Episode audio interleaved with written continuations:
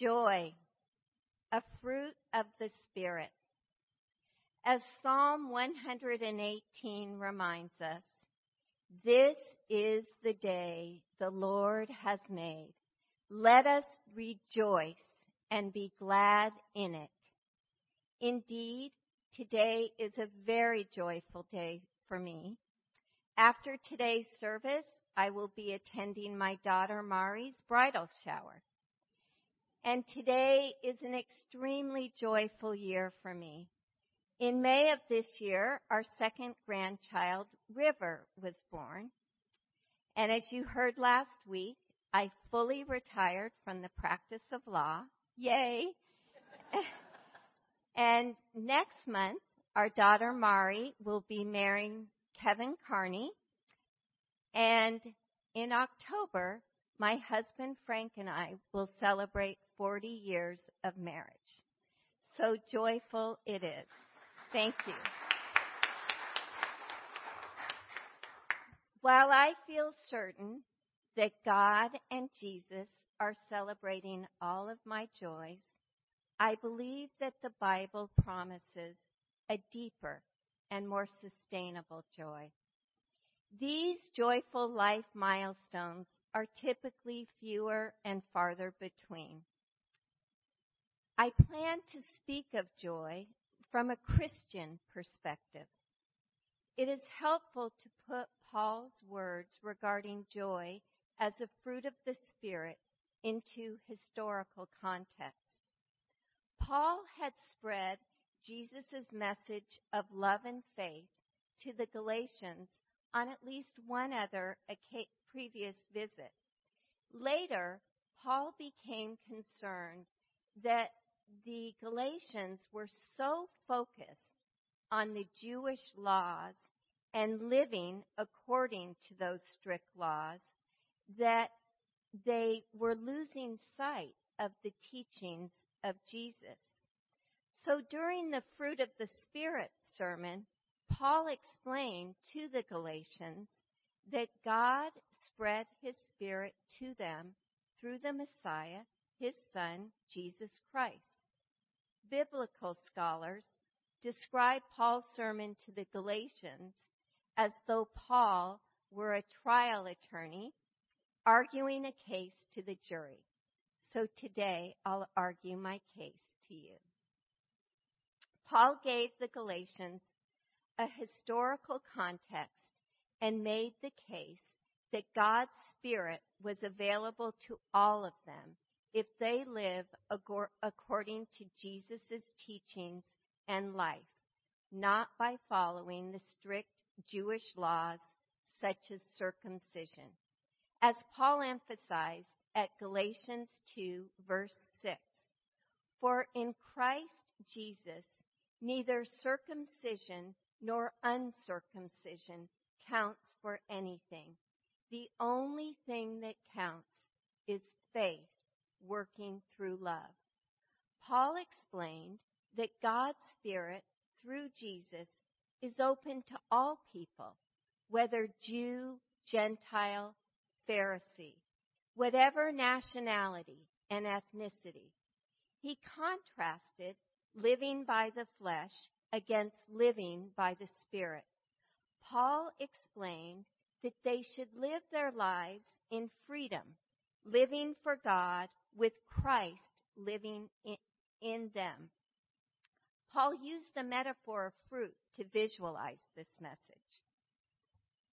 The life of God by His Spirit will bear fruit in the tree of a person's life simply because this is what God is like and this is what God produces. Or the Spirit of God, which is the Spirit of Christ, will make the qualities of the life of Christ grow in a person's life so that they become more and more like Christ, which is God's desire for all of his children. This message fits into the sermon series, Do You Want to Be a Disciple? that Michael and Carl preached the past two weeks and Michael will conclude next week. Jesus invites us to follow him and become his disciples. Throughout the various stages of our lives, if we strive to live according to Christ's invitation and discipleship, we internalize and we internalize the Spirit of Christ, we will be living according to the Spirit of God and according to the fruit of the Spirit as Paul defines it in Galatians 5 verse 22, which Lois read. By contrast to the flesh, the fruit of the Spirit is love, joy, peace, patience, kindness, generosity, faithfulness, gentleness, and self-control. There is no law against such things. This morning, we are focused on one of these fruits of the Spirit, joy. Let's listen again to the Bible passage Lois read from John 15. As the Father has loved me, so I have loved you. Abide in my love. If you keep my commandments and abide in my love, you will, just as I have kept my Father's commandments and abide in his love, you will, excuse me, I have said these things to you so that my joy may be in you and that your, you, your joy, God's joy will be in you and that joy may be complete. Wow. Jesus teaches us that if we abide in his love as he has abided in his Father's love, we will experience his joy and our joy will be complete. What a wonderful promise. Here's an interesting thing about this joyful promise. It is contained in John's gospel titled Jesus, the fruit of the vine. Another fruit reference. In John chapter 15 verses 1 through 8, Jesus uses the analogy of a vine and its fruit to convince people that they are to abide in him. He explains that God is the vine grower and he, Jesus, is the true vine. Jesus says, just as the branch cannot bear fruit by itself unless it abides in the vine, neither can you unless you abide in me. If you abide in me and my words abide in you, ask for whatever you wish and it will be done for you. My Father is glorified by this, that you bear much fruit and become my disciples. Jesus uses the analogy of bearing fruit to invite people to become his disciples and abide in love so that his and God's joy may abide in us. One of my favorite Christian theologians and writers is Frederick Buechner, spelled Buchner. In his book, Listening to Your Life, he writes about joy as follows. At its heart, Christianity is joy and laughter and freedom and the reaching out of arms are the essence of it. Joy is not the same as happiness, which is person made. Unlike happiness, we never take credit for our moments of joy because we know that we do not make them and that we are never really responsible for them. These moments of joy come when they come. They're often sudden and quick and unrepeatable. The unspeakable joy sometimes of just being alive. the miracle sometimes of being just who we are with the blue sky and the green grass, the faces of our friends and the waves of the ocean, being just what they are. The joy of release, of being suddenly well when before we were sick, of being forgiven when before we were ashamed and afraid, of finding ourselves loved when we were lost and alone. The joy of love, which is the joy of the flesh as well as the spirit. But each of us can supply their own moments. So just two more things. One is that joy is all encompassing. There is nothing of us left over to hate with or to be afraid of or to feel guilty with or selfish about. Joy is where the whole being is pointed in one direction and it is something that by its nature a person never hoards but always wants to share.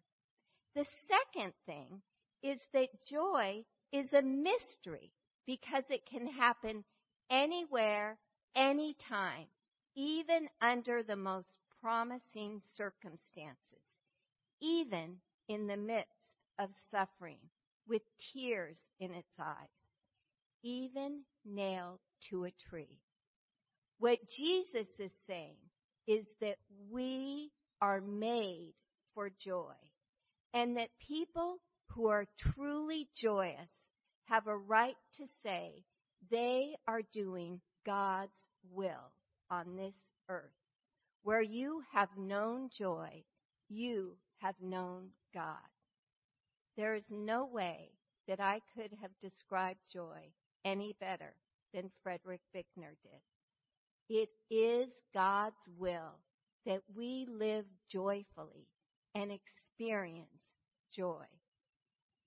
So how and where do we get this Christian joy, this life of deep, abiding love where joy abides in us? What does it mean to be Christ's disciple and live in God and Jesus' love with the help of the Holy Spirit? How do we experience that all encompassing joy where nothing else matters and we feel no pain, no regret, and no fear. Simple. We follow Jesus' path and become his disciples.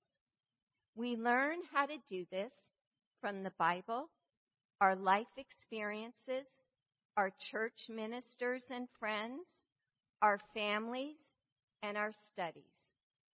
I've compiled eight practices on how to abide in God so that we can live by the fruit of the Spirit, Spirit and experience joy more often. Number one, make a decision to be open to joy and to choose joy. A few years ago, I attended a meeting where joy was the topic, and I realized that I didn't focus on experiencing joy. I started to think about joy, to listen for messages of joy, and to read about joy. At the time, I didn't even realize that joy was a promised fruit of the Spirit, or that if we abide in God's love, we abide in joy.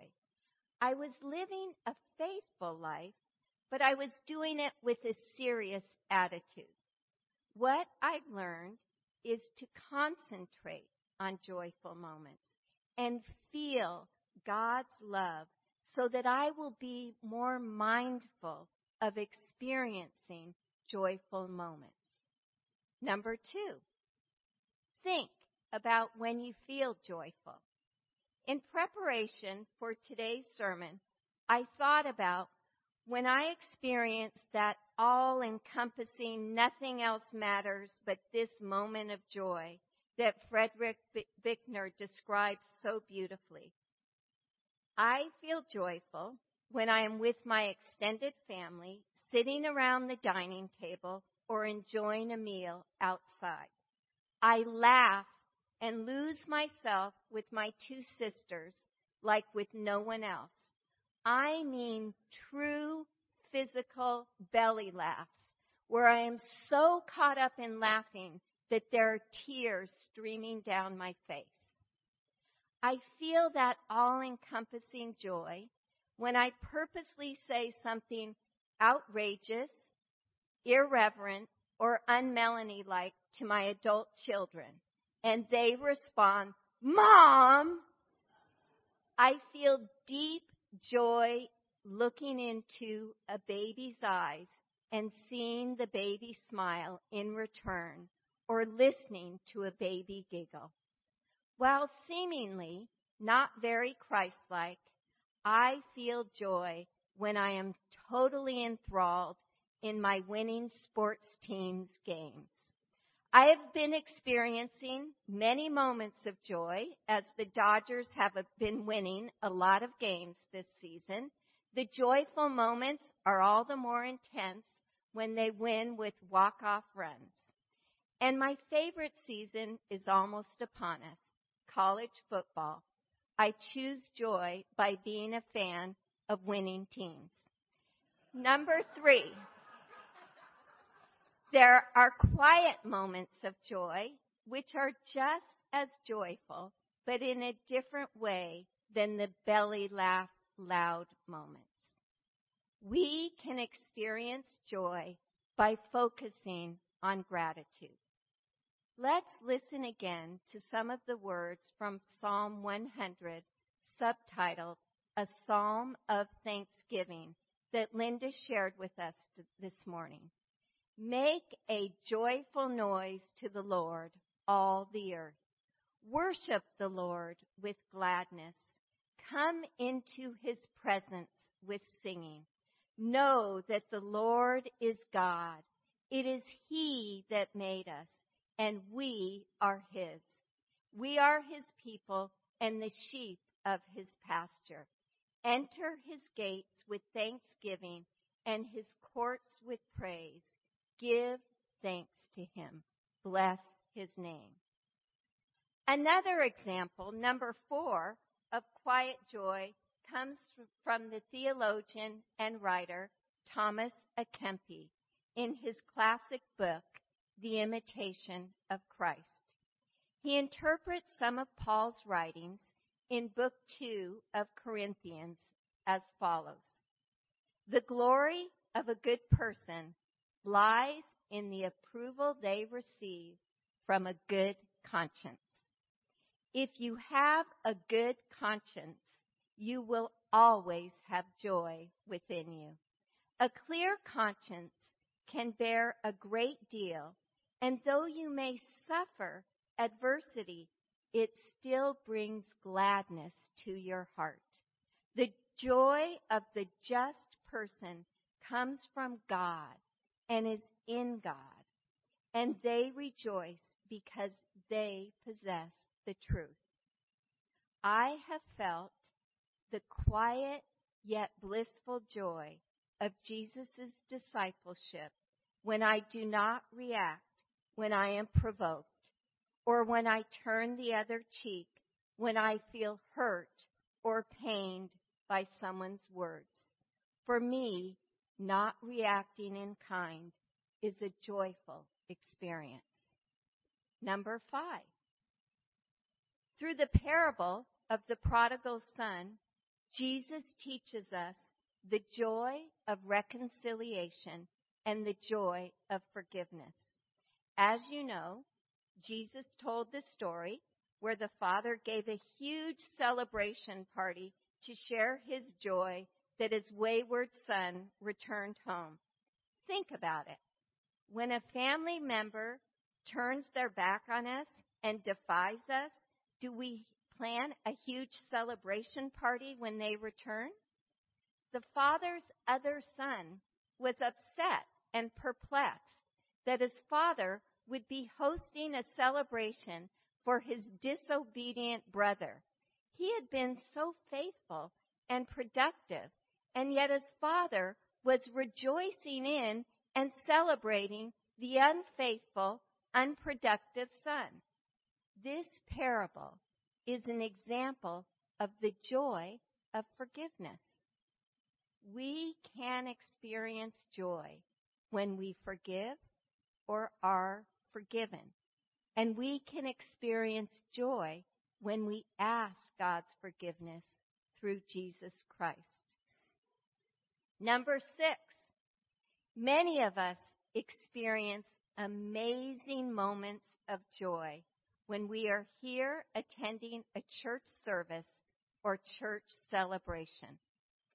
Christopher J. H. Wright, in his book, Cultivating the Fruit of the Spirit, describes the joy he has experienced attending church services so well that I want to share it with you. He writes, Sometimes I am filled with intense joy when I am in church worshiping God with other Christians. There are moments when the words of the scriptures or the music and words of certain hymns and songs are so rich when they remind me so powerfully of what God has done to save me that my heart almost bursts with joy. I know deep down that I could not be what I am or where I am apart from the forgiving grace and daily embracing love of God. And when the worship, especially the music, reminds me of that, there are times I cannot sing because my eyes fill up with tears of joy and my voice is choked up with gratitude toward God. I feel certain that most of us here in church today have experienced these joyful moments right here in this incredibly beautiful church. Number seven, as Christians, we are taught to serve God and to serve others. One of the many things I love about being a member of the neighborhood church is that our ministers and our members and friends teach us, as Jesus did, to love and serve God and others. Participating in service is a joyful experience. We lose ourselves and our worries when we focus on others' needs and help them. What a joy. Number eight. Finally, I end this list of ways to experience the fruit of the Spirit of joy, and I end this sermon with the most important path to joy deep, abiding faith in God, Jesus Christ, and the Holy Spirit, no matter what. I will close with the words from the Bible's book of Peter, one of Jesus' disciples. Blessed be the God and Father of your, our Lord Jesus Christ. By his great mercy, he has given us a new birth into a living hope through the resurrection of Jesus Christ from the dead. In this you rejoice, even if now, for a little while, you have had to suffer various trials, so that the genuineness of your faith, being more precious than gold, that though perishable, is tested by fire, may be found to result in praise and glory and honor when Jesus Christ is revealed. Although you have not seen him, you love him. And even though you do not see him now, you believe in him and rejoice with an indescribable and glorious joy, for you are receiving the outcome of your faith, the salvation of your souls. So be it. Amen.